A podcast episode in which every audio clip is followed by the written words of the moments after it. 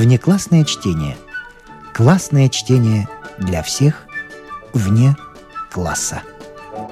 Не включенные в курс литературы. Александр Федоров Давыдов. Под Рождество.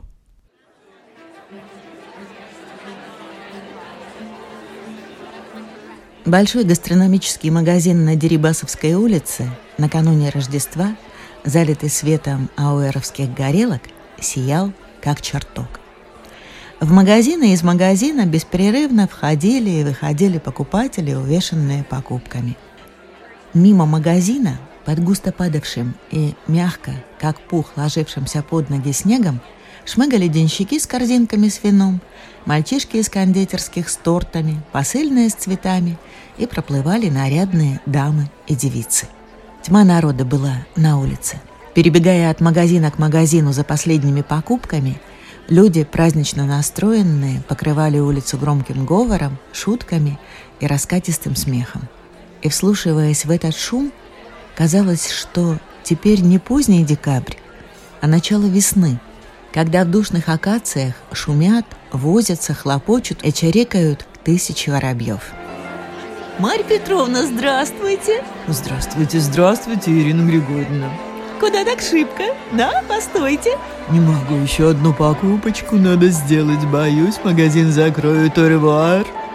Извозчик! Возчик! Покрывал этот диалог звонкий голос мальчишки, выскочившего со свертками из магазина. Есть! Откликался пушечным выстрелом с мостовой, по которой со звоном проносились сани, точно мукой обсыпанные снегом извозчик, и, как вихрь, срывался с места. В этой сутолоке, в этой тьме народа, в этом шуме и падающем снеге, как булавочная головка в мешке с пшеницей, как жалобный писк птенца в шуме векового леса, затерялся Сенька Фрукт – совсем незначащая личность, червячок, пропащий гражданин Одесского порта. Его никто не замечал, и никто не обращал на него внимания. Толкаемый со всех сторон денщиками, посыльными и господами, он больше двух часов вертелся перед гастрономическим магазином. Нос, щеки, руки, оголенные в нескольких местах ноги, спина и грудь его – все это было раскрашено и почти до крови натерто морозом.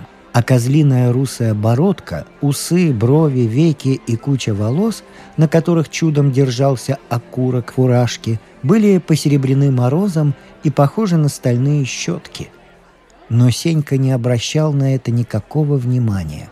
Засунув руки в рукава своей кофты, на нем вместо пиджака была женская теплая кофта в заплатах, Надвинув на глаза свой окурок, скрючившись в вопросительный знак и безостановочно и глухо покашливая, он каждую минуту заглядывал в магазин через настежь раскрытые двери. Лицо при этом у него делалось злым, как у волка.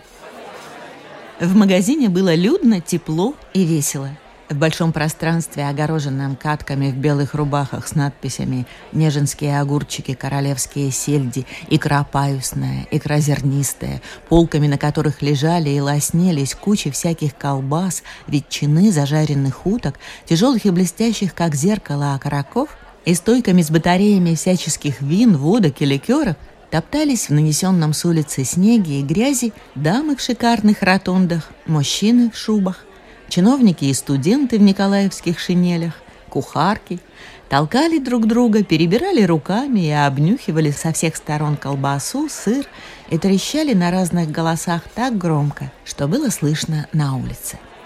«Дайте же мне, наконец, полфунта паюсной икры!» Неужели мне два часа ждать сыру? Дайте фунт охотничьих колбас и фунт чайной. Розовые, как амуры, приказчики в круглых каракулевых шапочках и картузах, в белых передниках с кожаными нарукавниками возле кистей рук, с карандашиками за ухом, метались от одной катки к другой, от прилавка к прилавку, резали колбасу, ветчину и сыр, взвешивали, заворачивали в бумагу и скороговоркой отвечали нетерпеливым покупателям. «Извольте, сударыня, получить фунт чайной колбасы.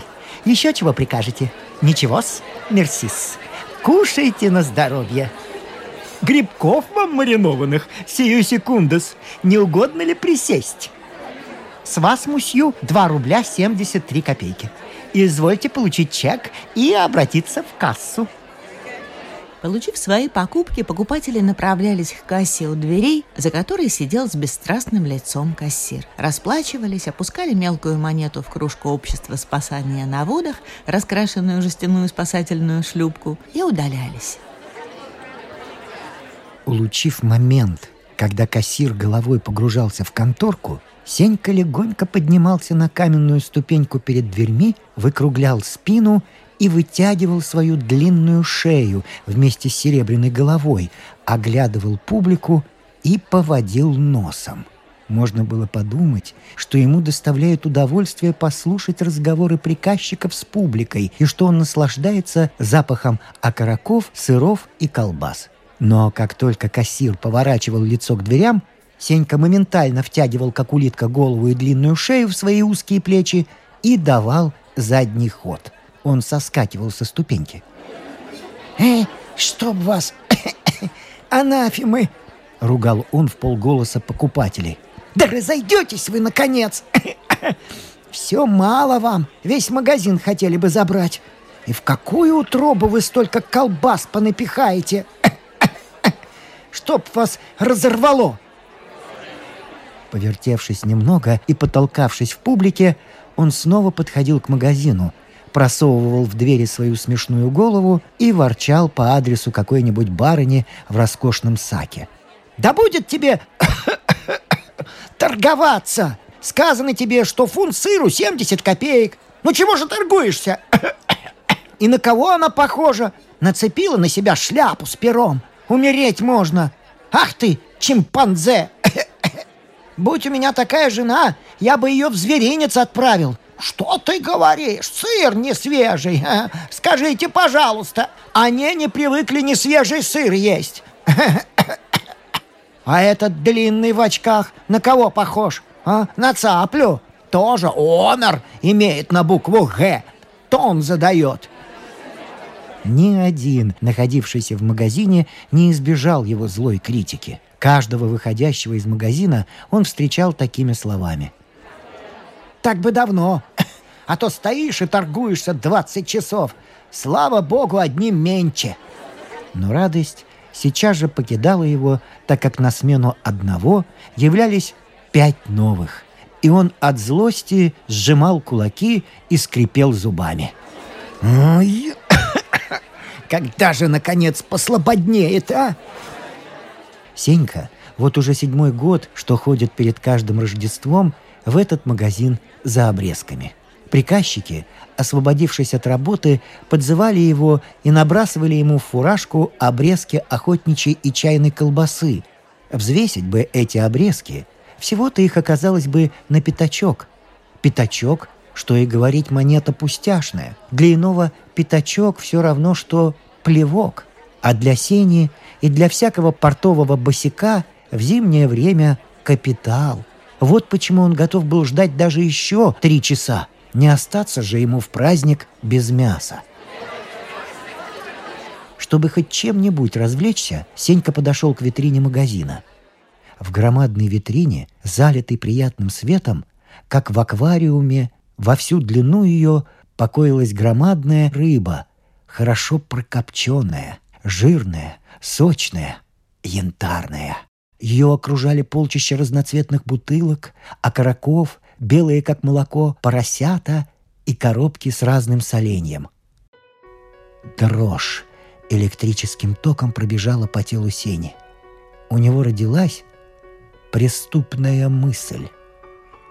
Посадить бы на правую руку фуражку, разбить стекло, вытащить быстро за хвост эту подлую рыбину и сплейтовать, удрать, значит, в порт — «Ну куда тебе, несчастному Сеньке Фрукту?» — заговорил в нем благоразумный голос. «Будь ты блатным, ловким вором, куда ни шло, а то ведь ты жлоб, дурак! Далеко не уедешь. Сейчас постовой сцапает тебя, и попадешь ты в участок, и будет тебе в участке хороший праздник». Сенька со вздохом расстался со своей мыслью и, дабы не поддаться больше соблазну, оставил витрину. Он опять заглянул в магазин и просиял. Народу в магазине теперь было совсем мало. Всего пять-шесть человек. «Слава богу!» — проговорил Сенька. Откашлялся, вытащил из рукавов красные руки, снял картуз и бесшумно влез в магазин. «Что надо?» — грубо спросил кассир. «Обрезки приказчики изволили обещать», — пролепетал он, с трудом ворочая одеревеневшими от мороза губами. «После придешь», — отрезал кассир. «После опять много народу будет. Они сказали, что когда послободнее будет, чтобы прийти, теперь свободно». «Убирайся!» «Я уже три часа жду, барин», и Сенька состроил плаксивое лицо. Смерз весь, ей-богу! Ну, страсть, как холодно на дворе, как ножом режет!» «После, после, после!» — послышался из-за прилавка резкий голос старшего приказчика. «Будешь надоедать, ничего не получишь! После придешь!» Сенька помял в руках картуз, пожал плечами, засмеялся неестественным смехом и покорно проговорил — Ну что ж, после так после. Три часа ждал. Можно и еще часок подождать. И он оставил магазин.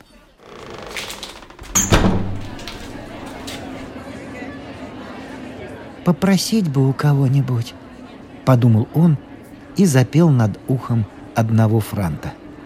Пожертвуйте что-нибудь ради праздника, а? Образованному и благородному человеку но тот и глазом не моргнул. Из магазина в это время вылез толстый, приземистый господин с бабьим лицом, без бороды, в шубе. Это был Семен Трофимович Быков, одесский домовладелец, он же хозяин мясной лавки на Молдаванке. Человек по натуре мягкий, чувствительный, но бесхарактерный. За спиной Семена Трофимовича стоял артельщик с громадной корзиной, отекченной окороками – Семен Трофимович запахнулся плотнее в свою шубу, посмотрел на падающий снег и быстрым взглядом оглянул мостовую. Сенька моментально сообразил, что надо Семену Трофимовичу. Подскочил к нему, ловко козырнул по-военному и спросил. «Позвать извозчика, барин?» «А?» «Сделайте милость», — ответил тот. Через дорогу возле магазина белья стояли сани. Сенька подскочил к обочине тротуара, замахал руками и крикнул — «Извозчик! Извозчик!» «Занят!» – последовал ответ. «Извозчик!» – крикнул он потом другому и третьему. Все, как назло, оказались занятыми. Тогда Сенька бросился в переулок, отыскал свободные сани, прыгнул в них и подъехал, как триумфатор, к магазину. «Пожалуйте! Пожалуйте!» — крикнул он Семену Трофимовичу и выскочил из саней. Семен Трофимович подошел вместе с артельщиком. «Прикажете поставить?» — спросил артельщик, указав на корзину. «Поставь!» «Я поставлю!» — воскликнул Сенька и, не дожидаясь разрешения, почти вырвал из рук артельщика двухпудовую корзину.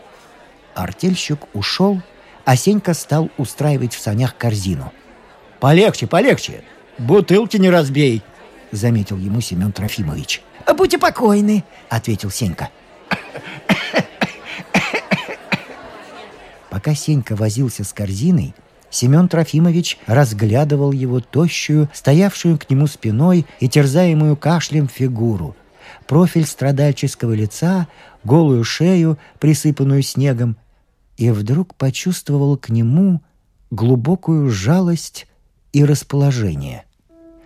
Он вспомнил почему-то недавно прочитанного на сон грядущий Юлиана Милостивого, как тот пригрел прокаженного и как прокаженный оказался лучезарным ангелом, посланным Юлиану Богом для испытания. А что если... Промелькнула в голове Семена Трофимовича нелепая мысль. Если этот маленький худой оборванный человечек, возящийся над его корзиной, такой же, как и тот прокаженный, и послан Семен Трофимовичу Господом Богом для испытания? Мысль эта была неожиданна и повергла его в трепет. «Все равно», — подумал он потом, — «кто бы ни был, а я должен пригреть его. Возьму его сейчас домой, и мы вместе встретим праздник». От этого решения на душе у него сделалось так легко, точно он услышал великую радость. Сеня тем временем окончил работу, поднял голову и, ничего не подозревая о готовившемся для него сюрпризе, проговорил с улыбкой. «Готово, ваше благородие!» «И прекрасно!» — сказал как-то особенно мягко и ласково Семен Трофимович. «Теперь садись!» И он легко втолкнул его в сани. Сенька вытаращил на него свои мышиные глаза. «Поставь корзину к себе на колени», — сказал, как прежде, мягко и ласково Семен Трофимович. Сенька, продолжая таращить на него глаза, исполнил его приказание. Семен Трофимович одобрительно кивнул головой и с кряхтением залез в сани. «Так, а ну подвинься!» — попросил он Сеню. Сеня забился в самый угол саней и, несмотря на это, оказался до боли притиснутым Семеном Трофиновичем. Сене сделалось так тесно, как тесно покойнику в гробу. Он задыхался. «Не тесно тебе?» — спросил участливый Семен Трофимович, захватив девять десятых узкого сиденья. «Нет, нет!» — соврал Сенька. «А корзина не тяжела?» «Не!» — соврал опять Сенька. Корзина давила его колени, как надгробный памятник. «Ну, тогда с Богом!» Сани со скрипом и звоном полетели по снежному пуховику. Сеня, придерживая обеими руками и подбородком корзину и изнемогая от ее тяжести, ждал, что будет дальше. Когда они проехали полквартала, Семен Трофимович повернул к нему свое доброе бабье лицо и спросил.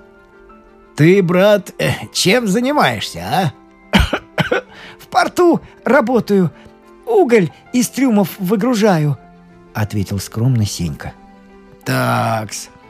А работа-то выгодная? Не очень, чтобы. Конкуренция. Банабаки и буцы совсем цены сбили. Прежде по рублю работали мы в день, а теперь иной раз и по 40 копеек. А кто они, банабаки? Эмеретины и грузины. И нанес их черт с Кавказа. Сидели бы себе там, шашлыки свои лопали, а буцы кто? Мужики, тоже анафемы. В деревне сладкого нет, так они к нам за сладким в порт лезут. А ты сегодня работал? Да где там? Когда ни одного английского прохода в гавани. Лед кругом. Декохт такой в порту, что держись. А декохт — это что такое? Пост «Вот оно что! А где ты нынче, милый, праздник встречать будешь?» ну, «Известно где. В Боржане, в приюте». «Ну, этого не будет», — торжественно заявил Семен Трофимович. «Ты вот что, друг любезный, поедешь со мной ко мне домой. И вместе праздник встретим, как полагается всякому православному». Сенька, как услышал это, — поймал его руку и беззвучно прилип к ней. «Ну что ты, что ты, Христос с тобой!» — оторвал его руку Семен Трофимович. Он после этого совсем расчувствовался. Положил на плечо Сеньки свою тяжелую руку и ласково проговорил. «А кутья у нас будет хорошая, с орехом, миндалем, маком. Небось, никогда не едал такой. Хе-хе-хе. Потом рыба всякая, вино, водка, рябиновая и горькая, и наливка. У Сини при перечислении всего этого глаза забегали и потекли слюнки. Семен Трофимович помолчал малость и затем продолжал знакомым торжественным голосом. «От я не знаю, кто ты, да и на что мне знать. Я беру тебя к себе домой, потому что я христианин, по всякому бедному человеку жалость иметь могу. Христос учил одевать нагого и кормить голодного. А ты бы, милый, накрыл чем-нибудь грудь, а? Боюсь, простудишься. Ты и так он кашляешь.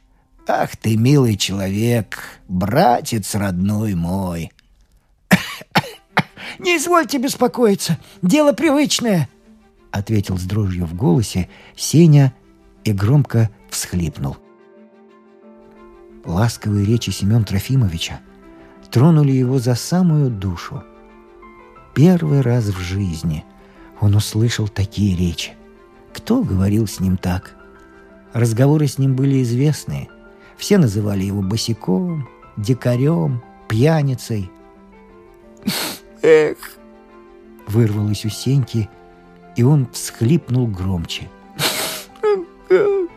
Семен Трофимович тоже прослезился, и оба поднесли рукава, один своей шубы, а другой женской кофты к глазам, из которых зернами пшеницы падали слезы.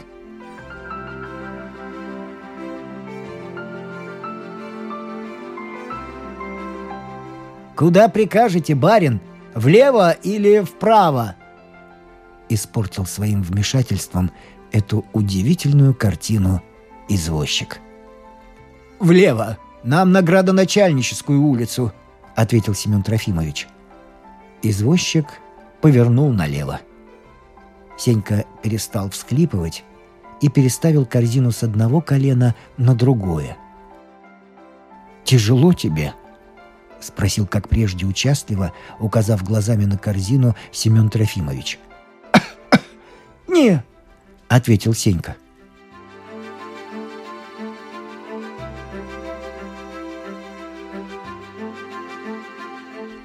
«Скажи, а есть у тебя кто-нибудь, а? Мать, отец?» «Никого». «Бедный. Ну, подожди. Дай только приехать домой. Все хорошо будет». А я, брат, живу не как-нибудь. В пяти комнатах. Комнаты светлые-светлые, как фонарь. Мебель-то какая, в чехлах вся. Фортепиано, люстра, граммофон. Что хочешь, граммофон играет. Например, смешные такие куплеты. Э, с одной мадемуазелью случилась беда, полнеть как-то вдруг стало. А жену посмотрел бы ты мою. Красавица. Детей у меня четверо. Старшему Косте 14, в гимназии учится. Ну как же, все пять и четыре, и ни одной единицы. Я ему за это велосипед купил и Ниву выписал.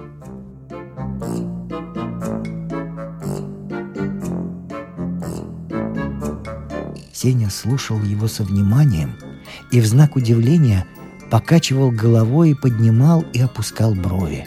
Семену Трофимовичу – как видно, большое удовольствие доставляло говорить о своем доме, и он продолжал. «Вчера вот только две кровати английские купил. 130 рублей отдал за них. Были у меня деревянные, да не выдержали. Увидишь. А ты, как поужинаешь, переночуешь на кухне. Это ничего, что на кухне. У меня там тепло, как в бане. Тебе матрац дадут, подушку. Сенька, слушая его, радостно улыбался и заранее предвкушал все эти удовольствия. «Скорее бы только добраться домой», — думал он, — «да согреться и поужинать, а то промерз насквозь и голоден, как волк». А на кухне должно быть кухарка есть, толстая такая, красавица, румяная — греховная мысль о кухарке заставила его улыбнуться во весь рот.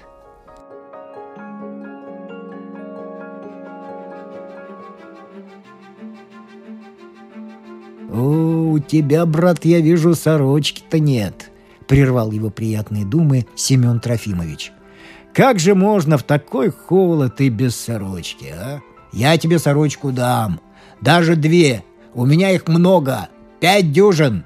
И фуфайку дам. Знаешь, егеревскую. И ботинки. Два раза только ботинки в починке были. Не знаю только, вот хороши ли они на тебя будут. У тебя какая нога? Большая или маленькая?» «Не извольте беспокоиться, самая подходящая. А если они очень велики, то можно будет напихать в носки хлопку или газету». «Это верно ты сказал.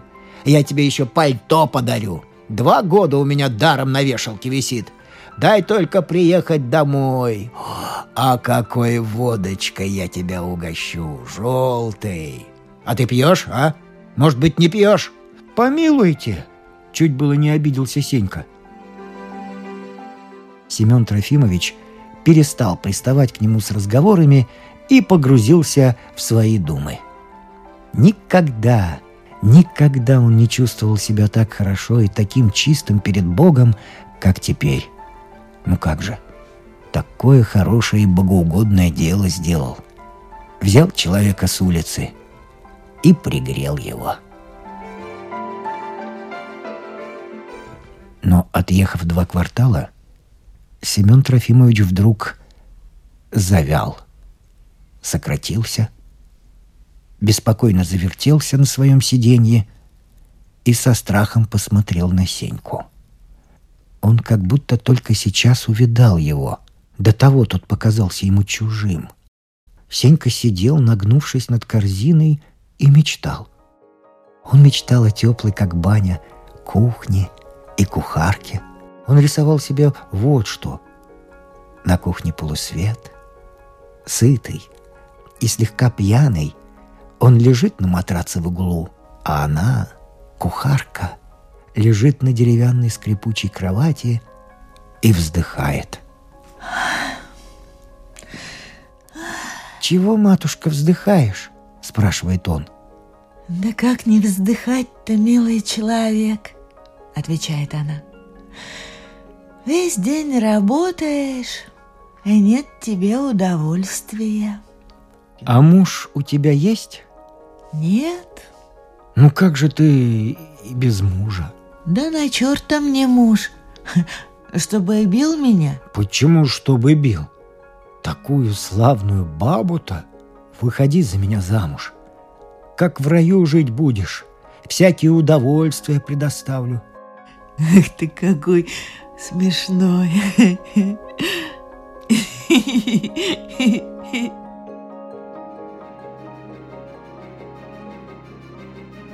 Господи, что я наделал?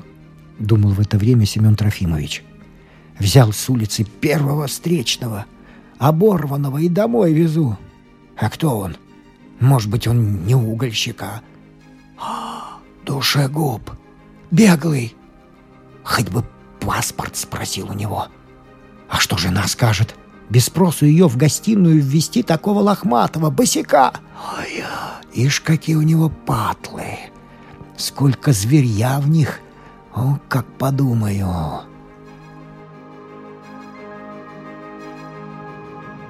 «Послушай, любезный», — обратился он к Сеньке. Голос его теперь не был торжествен. В нем чувствовалась тоска и неловкость. Сенька с трудом расстался со своими дивными мечтами и поднял голову.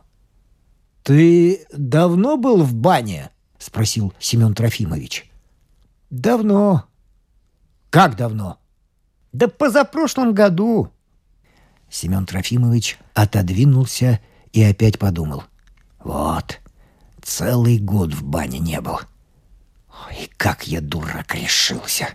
Нет, нет, нет, этого никак нельзя. Жена загрызет. Надо ему сказать по совести. Да он сам поймет. Но вот как? Неловко, стыдно. Сам ведь пригласил его, наговорил ему за кутью с миндалем, за желтую водку, за теплую кухню, за рубахи, фуфайку и прочее. Да делать нечего. Семен Трофимович для храбрости откашлялся и робко сказал Сене. «Послушай, тот поднял голову и приготовился услышать опять что-нибудь про его обстановку, про граммофон, про рубаху, фуфайку и прочие подарки. Но вместо этого он услышал совсем иное. «А что жена моя скажет, вот?» «Что?» — не понял было сразу Сенька. «Что жена, спрашиваю, скажет?» «Она у меня, знаешь, не очень добрая. Чего, спросит с улицы незнакомого человека, в дом привел? А вдруг она возьмет, да меня с тобой и выкинет? Вот что тогда? Каково положение, а?» «Дзынь!» — послышалось вместо ответа. Это зазвенели бутылки в корзине на коленях у Сеньки. Дрожь пролетела по всему его телу и сообщилась бутылкам. «Э, легче, разобьешь!» — вскрикнул побаграев Семен Трофимович. «Ну как ты думаешь насчет этого самого?» «Как я думаю?» — прошептал Сенька и посмотрел на Семена Трофимовича испуганными глазами. «Вот что, милый, я тебе скажу», — выручил его Семен Трофимович. «Дам я тебе полтинник, и ступай себе ты в трактир или ресторацию. А насчет рубах, фуфайки, пальто и всего прочего приходи ко мне после праздников. Что обещал, то дам. Так ты как, а? Ничего?» «Ничего», — машинально ответил Сенька. «Стой, извозчик!» — закричал Семен Трофимович. Извозчик остановился. «Ну, отдай корзину и вылезай». Сенька отдал ему корзину и неуклюже вылез. «Постой!» — сказал Семен Трофимович. Он достал из кошелька полтинник и сунул ему в руку. «Ты, брат, не сердишься?» — спросил он его потом. «Чего сердиться?» — послышался тихий ответ. «Ну так будь здоров. Не забудь прийти за тем, что обещал». «Ой, извозчик!» Извозчик дернул вожжи. Семен Трофимович глубоко вздохнул, как человек, с которого свалилось бремя. И сани понеслись, оставив посреди мостовой в глубоком снегу Сеню.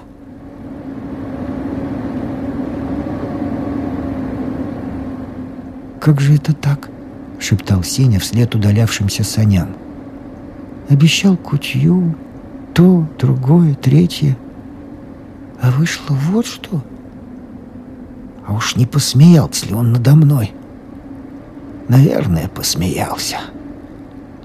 И Сенька стал громко ругать Семен Трофимовича, пересыпая свою ругань портовыми эпитетами. «Ах ты, бочка сальная! чтоб тебе домой не доехать, чтоб ты...» Он ругал его, злился несколько минут, а потом от души расхохотался.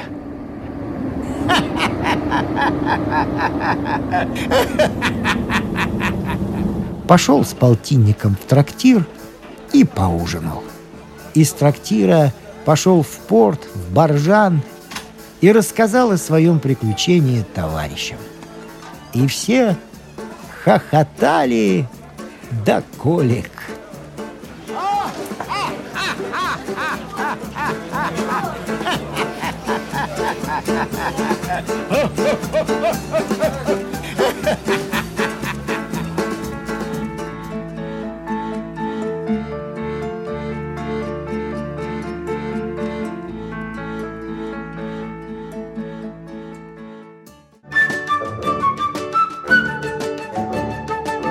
Внеклассное чтение. Классное чтение для всех вне класса.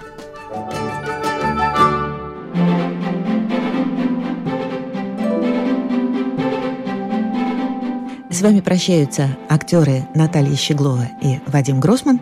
Слушайте нас в Spotify, на платформах CastBox, Яндекс.Музыка, Apple Podcast и других. Самых маленьких слушателей мы приглашаем побывать в гостях у книжки – Подкаст Латвийского радио 4.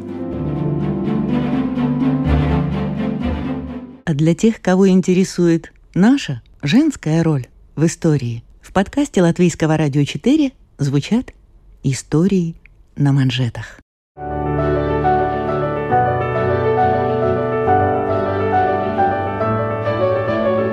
знаменитых дамах своего да и нашего времени, о тех, чья жизнь стала отражением эпохи, об участницах или свидетельницах поворотных моментов в истории человечества, истории на манжетах.